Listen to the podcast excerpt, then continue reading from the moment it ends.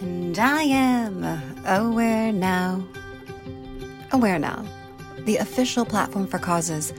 Tune in and turn it up as we raise awareness, one story at a time, for the causes that tie us all together.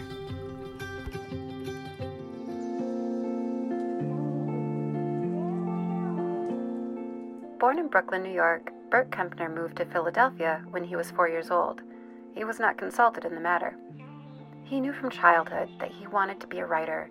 He loved playing with words and coming up with new combinations and puzzles. As an adult, his work as a scriptwriter and producer won major awards in the television and film industry. It was in 2015 that he started writing children's books. Over the course of this interview, you'll see why I refer to him as the word wizard. You have worked with words in a number of capacities, Bert, as a news reporter, a scriptwriter, and author. Your work has been crafted by words. In 2015, you dedicated your work with words to children. What was it that called you to focus your time and your talent on writing children's books? Okay.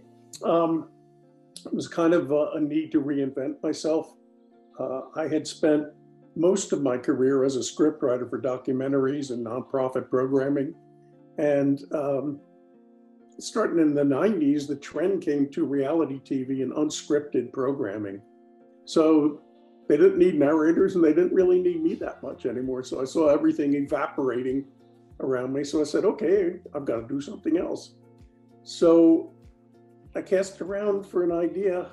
I said, you know, I'd written, I'd made up some stories for my kid when he was a little four or five year old. And some of them were pretty good. Maybe I'll, I'll try and uh, see if I can market those. So I, I wrote up this story uh, that I made up for him about a narcoleptic blue whale who mm-hmm. falls asleep in the middle of a food migration and is rammed on either side by uh, two ships who think they've discovered an uncharted island and claim it for their own countries and it almost comes to war. They're all loaded up with cannons to uh, fire, and then the whale wakes up and submerges. And they said, "Okay, what do we do now?" And uh, they decided, well, "Let's not go to war. Let's go to Jamaica and have a picnic." And that's what they did. So, in the middle of the first Gulf War, I sent it off to some publishers, and man, I got lame basted. This is no time for a story like that. And I said, an anti-war story. What better time than a war? Um, but the reception kind of chilled me, so I put it in a drawer and let it languish for 10 years. And then finally, I came across a publisher who liked it. So I did that, and then did another one very quickly on the heels of that. And that, then it was off to the races. I just started pumping them out, and it, it was hugely enjoyable, and I have more fun than the law should allow. And I'm still doing it. That is that is absolutely amazing. Um, I'm so glad, as a mother of, of six, I can appreciate uh, you using your time and your talent this way. Um, you know, so at at the moment, author of eight children's books, ranging from, as you mentioned, Larry the Lazy Blue Whale, Monty, the movie star Moose, uh, the five book series of A School of Animal Magic Adventure. Yes. Is there a common thread that binds these books together? Is there a common theme that weaves them all together? Well, you know, in that all all of the books are about animals. They, they feature animals, and there's uh, there's only a few that have humans in them. Um, and like Aesop, you get all these human foibles put onto poor animals, unsuspecting souls that they are. Uh, and, and so each of them tries to teach a painless lesson, lesson with some little subversive humor thrown in there. I figured if parents got to read it over and over again, they might have enjoyed themselves too. There's lots of stuff that goes over the kiddies' heads. Um, but, you know, each has a, a, little theme. We're talking about, uh, well, anti war in, in one book. And the other one is about the, the movie star Moose is about the celebrity worship and how hollow it is, and uh, the importance of being who you really are and not pretending. Mm-hmm. And the uh, five fierce tigers of Rosa Martinez, in that, a young girl visualizes her way to, to uh, health thanks to her imaginary five tigers. And the School of Animal Adventures, uh, School of Magic Animal, um, it's about endangered species. And I, I, I, approached it, you know, this is a very depressing subject um, yeah. for young kids to try and get their minds around. So how to do it in a way where you, you don't try and soft soap it and, and pretend it's not a problem, but you don't want them crying or, or sitting in their closet with their heads down. Mm-hmm. Um, so I try to deploy some humor and excitement and, and thrills to, to tell that story. And I think it's worked out pretty well. That is, that is, that is awesome. Um, you know, so speaking of the stories that you referenced just now, you know, that uh, I recently read um, a book of yours that instantly became near and dear to me. And it was your book, as you mentioned, The Five Fierce Tigers, Tigers yeah. of Rosa Martinez. Uh, I wondered if you could share the story behind that story. Sure. Um, some years back, I had a cardiologist whom I don't have anymore, who put me on a medication. I said, Oh, please don't do that. I had a bad reaction before, but he said, No, no, no, it'll be fine. Well, it wasn't fine. And I ended up in the hospital almost entirely bled out. And uh, yeah, I was I was not feeling great. I was I was exhausted. I really felt that the medical profession had let me down. I was feeling a little sorry for myself. And the second night I was there, the door kind of swung open to my room, and then walked these five tigers. And I said, oh, am I hallucinating? What's going on? And I said, I really seem to be awake. Um, and I knew everything about them. I, I, knew their personalities, I knew their name, I knew their backstories. And I got the impression that they were there to help me. So I just let them hang around for a while and I went to sleep. And the next day, my recovery just zoomed. And, uh, you know, I said, okay, my Tigers did that. So when I got discharged, I think maybe two days later, I sat down and I said, I'm not going to keep this story to myself. I'm going to adapt it for kids because there are a lot of kids and par- ill children and parents who need hope and, and healing. So, you know, I, I polished that book off in a day. And, um, yeah, yeah, it just came pouring out. When when I get going, it just pours out of me. You know, the cliche is I'm a stenographer, but in this case, it was true. Mm-hmm. It really was. So, um, yeah, it's, it's, done pretty well. And in, in, one instance, a friend gave it to uh, a friend of hers whose son was um, suffering from leukemia, and the kid uh, went into remission.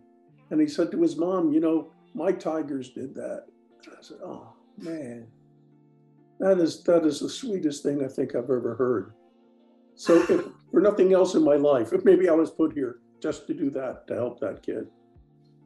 That is, um, and and and I can say it. It is quite a story, um, and it was one that not only for kids, but like you're saying, for parents, um, for for all people, um, about what is possible. Yeah, um, I, like, I like to say, Ali, that my my stuff is for kids six to 10 and adults over 25 who've gotten over themselves a bit. And, um, that's, that's what I'm aiming at. Well, you're doing a brilliant job uh, with what you're doing. Um, let's talk for a moment about your newest book, your most recent release, which is One of Our Gorillas is Missing. Please give yes. us a preview. Tell us about okay. this book. Okay, well, this is the fifth in the School of uh, Animal Magic Adventures. And uh, each is a standalone book. You don't have to read one to get five. They're, they're each can be self-contained. Uh, and it's about a school in which the teachers and students are not humans, but animals. And what they're taught is survival. And the school has this ACE action team consisting of a, a young, impetuous elephant, a female, and her best friend, who's a wisecracking cattle egret, and a white lion, who's an emissary from the stars. And he has a lot of magical powers. And they're dispatched in each book to help an endangered species. And the last one is, as the title says, about gorillas. And the headmaster of the school, Professor Quinn, is a silverback gorilla. And he goes to mountain gorilla country when his nephew goes missing. Nephew had been searching for his father who had disappeared. Well, Professor Quentin disappears. So who goes to the rescue but the uh, action team? But it, it not only tells about what's going on with gorillas, but it gives kids some some things they can do. Each each of the books has some concrete steps the kids or the parents can take to help. So I didn't want to just you know leave it there without without getting them involved somehow. Because you know, children are born inherently with a love of nature. But unless it's constantly reinforced, it fades. And I've seen it happen over and over again. And if they don't love nature as children, they're not going to be inclined to fight for its preservation as adults. So, yeah, if I can help get a, a new generation of little activists going, that would be great. I agree. I, I think that that would be great for sure. Um, you know, let, let's uh, switch gears for a moment from your works to your words. Because you are a writer, I have to ask, I must ask, do you have a favorite word? In all of the words of the English language, is there one that is your favorite? Okay, well, I guess I should say royalties. That's what I live on. But no, I, I, I guess if I had to think of a word fast, it would be grace, because I, I've seen it over and over again in other people, and and sometimes I've even been touched by it myself, and it never fails to, to leave me awe-stricken and and humble, and just so utterly grateful. So I, I guess grace would be the word. Grace is a good one. Grace is a good one for sure. Uh, for, for those who want to pursue a career in the service of others with writing, what advice do you have for them? Um, forget what you were taught in school and start writing. And don't say, well, I'm not good enough. Start writing. And if you write something and say, well, this is awful, keep writing. You know, the important thing is to get your ideas down on paper and you can refine it uh, over and over again, but get them on paper. Um, you have to almost read twice as much as you do because that's the best way to, to help yourself is to see how other great writers handle characterizations and plot and, and things like that. And my main bit of advice was never give up. Uh, never ever give up. You know, you're going to be met with rejection and, and uh, people try and put you down, um, keep going, keep going, and never give anybody else the power to determine what you feel about yourself.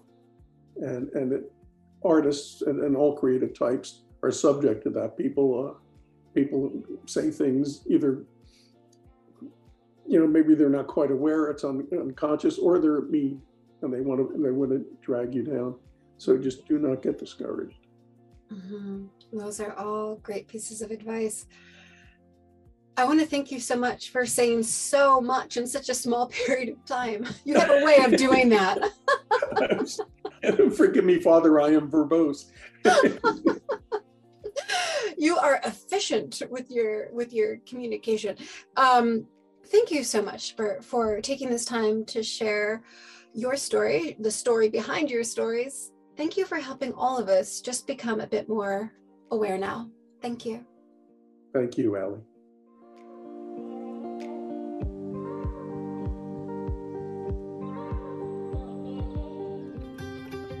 Tune into our podcast, subscribe to our magazine, find us and join us online. Visit IamAwareNow.com. We will no longer wait for permission to change the world. Together, we are aware now.